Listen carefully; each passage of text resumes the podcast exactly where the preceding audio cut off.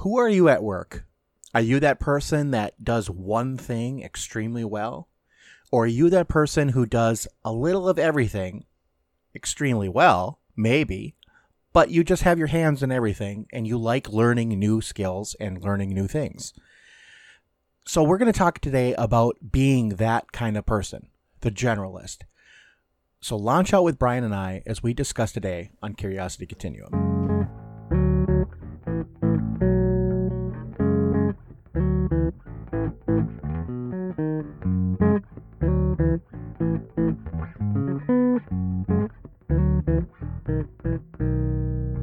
Hey everybody, this is Brian. And this is Josh.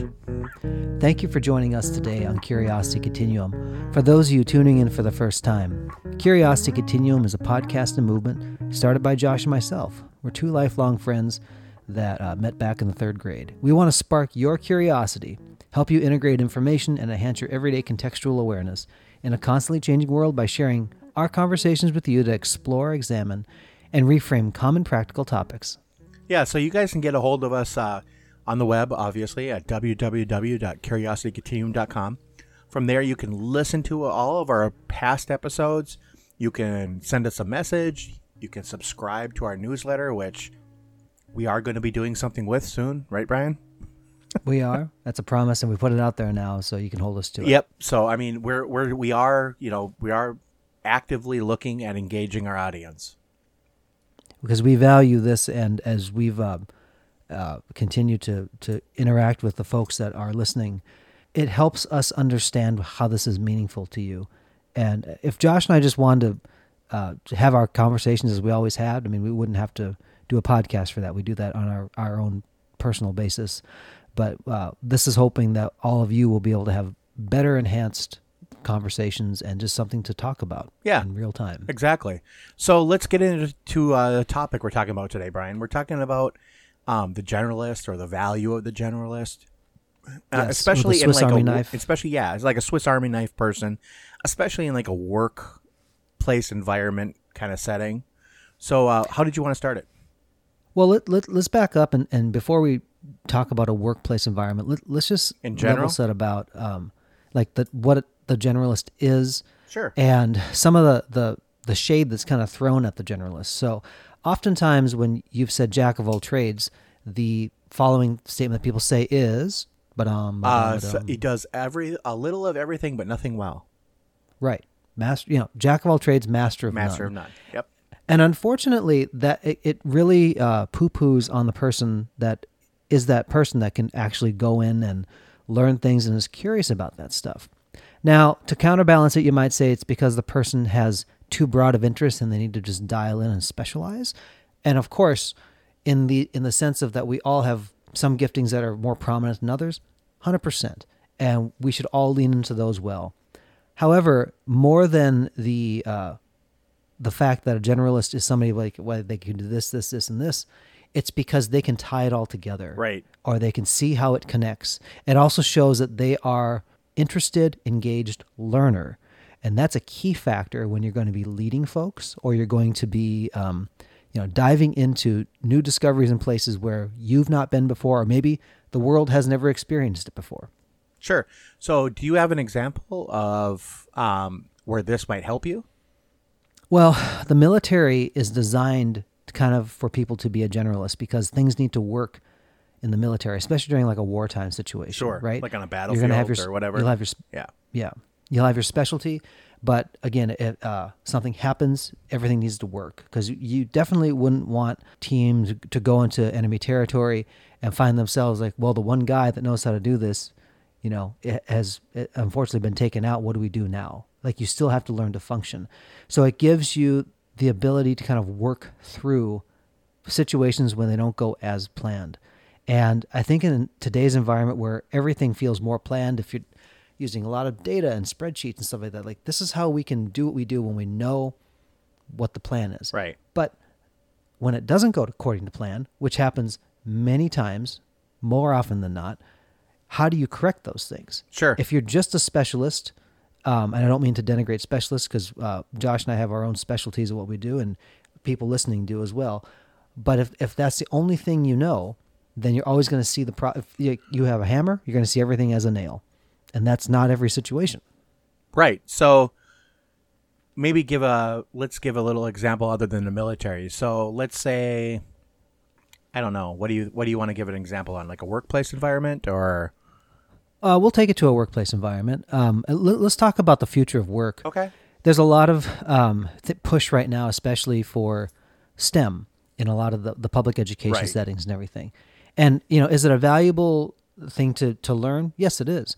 But it's not the only thing, or the only way that you could learn those principles. So, Brian, STEM for people that might not know? Oh, yes. Science, technology, engineering, mathematics right. is, I believe, what it stands for. Right. These things are designing people and training them to be able to fill specific job roles and functions in the work world today. But we can see very clearly that there's so many jobs, especially in the tech sector, that become obsolete because you've defined all the things you need to, and you're making people duplicative in that process, right? Sure. But every good bit of AI, every good bit of programming starts with a human being who is able to work through problems, who's able to kind of attack the problem from a lot of different sort of ways, and then bring a solution to the table. And when something goes wrong, it's not the computer that's going to be able to figure it out at this phase. It's the human being that's going to be able to coordinate that. Sure. So, when things go sideways, who do you turn to, basically? So in like a work environment, for example, I'll give an example from my job. I have to know multiple jobs to do my job. However, if my job is satisfied, or if I have enough done in that area, I can slide to another position. So that happens. Let's say somebody calls out sick, or we have an unexpected absence other than sick call, or we have, for whatever reason, just more work in one area than another. We can slide over to do that. We may not do it the best, but we are doing it, and we do continue to do it, and we are learning as we do it. So it does fill a necessary job role. So talk to me, as you've learned those particular skills, man, what were you applying to be able to have wherewithal to be able to pick up something that you didn't know? How did you leverage what you knew sure. to learn something you didn't know? Sure. So I always try to leverage what I know to fill in gaps in what I don't know. And I know that sounds kind of strange, but for example, if I know how to make a crust on a pie, I might not know how to make the filling, but I can figure out what's in it. So, that's kind of a weird analogy, but it's kind of how I approach work. So if there's like a job, for example, my boss is gone for the day, you kind of know what they do because you know what you do. So I kind of fill in those gaps being like, okay, so what do I need from these people in other roles to get this particular job done? So then we would just basically talk to those people, say, hey, I know this is a rough day, but can you do this, this, and this? And most often they're like, yeah, sure. No, that's right, man. And what I hear you saying, and correct me if I'm wrong with that, what I'm hearing you say is basically that you are you're applying kind of a systematic way of thinking about something in order to kind of approach it from many different ways. Like it's not that you necessarily just inherently know. Like no, I don't know. Divine knowledge. Actually, I don't know. So when people come up to you and say, how do you do that? Oh, you were assuming I know how to do it. No, I don't. But through trial and error, and also knowing the jobs around it, you can get, if you have a job or if you have a industry you work in where you're relying, let's say putting together a car. You have many people that do very specialized things to get to the end product, right? But if there's somebody in the middle that's gone or not there, you technically can't get to the car. Right? Because you don't True. Have, like, let's say you have somebody that, does a drivetrain, but they're gone and you don't know how to do that. Well, you know what? You might be able to figure it out by the people on either side that actually do the job after or before that. Right. You're kind of taking... it's applied knowledge is what it is. Yeah. And it's also being contextually aware of what is kind of needed to... If this started with this and ended up here... What happened in the middle is what you're trying to figure out. Right. Right. Again, I may have mentioned it in a previous podcast, but when I was at my children's orientation, the two things that came back to the headmasters from the colleges were that the current generation has a problem with the two major challenges are how to problem solve and conflict resolution. Those are the two things. And when you're faced with those type of issues, Again, if you know the one thing to do, then that's what you would do. Otherwise, you might be, well, I don't know. I think we live in the age of answers, but we don't live in the age of thought process as much. Or questions. You know? Yeah. We're now saying, oh, yeah, I have an answer for that. But the power is actually in the question. Right. And the generalist is always somebody that is asking questions, either because they don't know maybe the full extent of something, to be fair, but they also don't know that they shouldn't ask that question in the first place. Sure. Right? So this is the why question, right?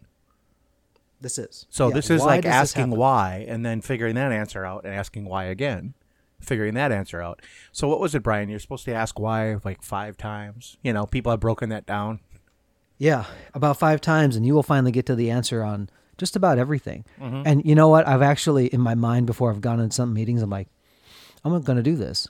And usually, I haven't even had to ask why 5 times. I've maybe asked it 3 times. Right. And then finally, you maybe start to get to like an honest underlying dynamic that's happening, you know? Sure.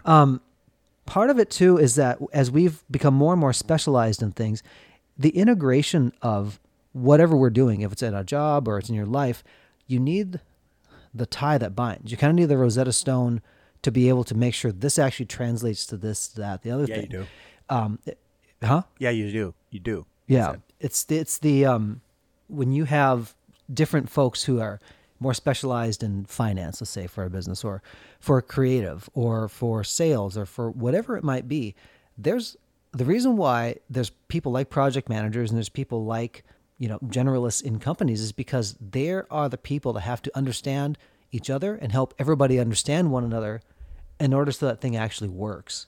And so while computers are really good at doing something hyper-specialized in a mechanical sense, it will never understand how these things should fit together. That's the whole thing of like people need to think outside the box, but yet more and more it's like we're teaching people to say, here's the specific skill. So what the need is said and what they're actually training people for are very different. I was talking to a gentleman. He was saying that there was a 20-plus year study about divergent thinking and convergent thinking. Divergence is more like creative side of your brain. We're going like, what if this was this? And the children tested, they followed them from the beginning of their life into their 20s.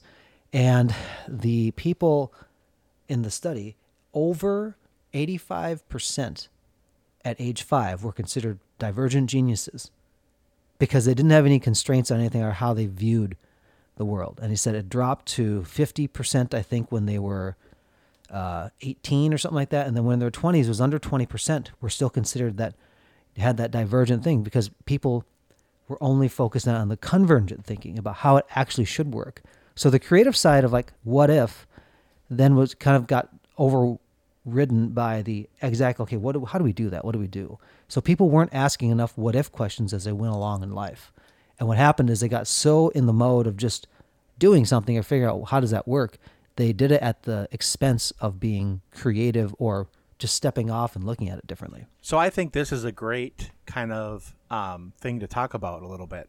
So this is you being naturally curious, but also you being curious at a point where you're asking why, and you're being curious at a point of where you just don't want to follow the path that someone else laid out.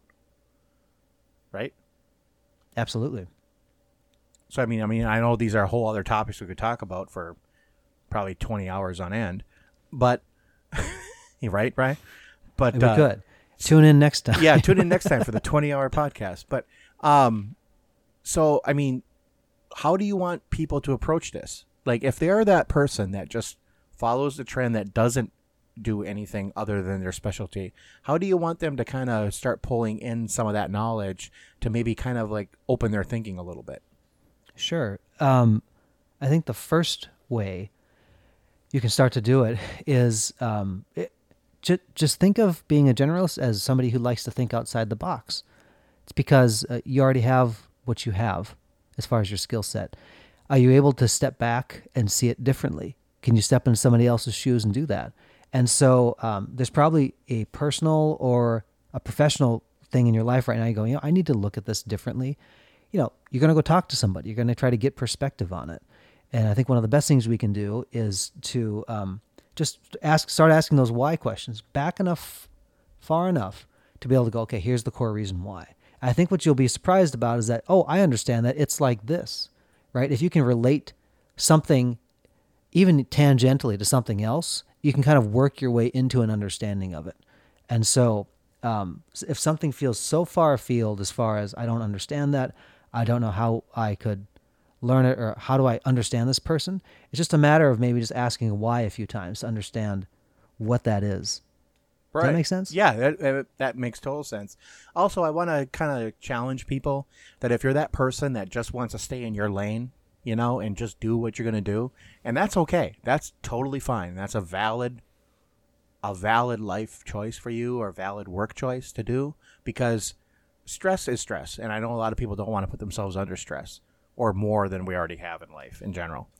But just think about some of the other things that maybe your coworkers are doing, or how would they approach this problem? And that might get you to kind of think a little bit differently. It'll actually make you better at your job. And I think when you start to think about people who are those generalists, like the handymen of the world, as a great, blue collar example of that. Like, they do a little bit of everything to actually build a house, right? Which is kind of the end result or something like that. Think about how they approach a problem, because they don't always know what they're faced with, but they kind of have a way of structuring how they think in order to learn as they go along. And they're constantly learning something more and more. And that way you become more valuable, because not only then are you the chief doer, but you're the chief thought leader in a bunch. Sure. So I think it's probably a good place to put a comment in the conversation, huh? Yeah, I agree. Okay. Well, until next time, this is Brian. And this is Josh. For Curiosity Continuum.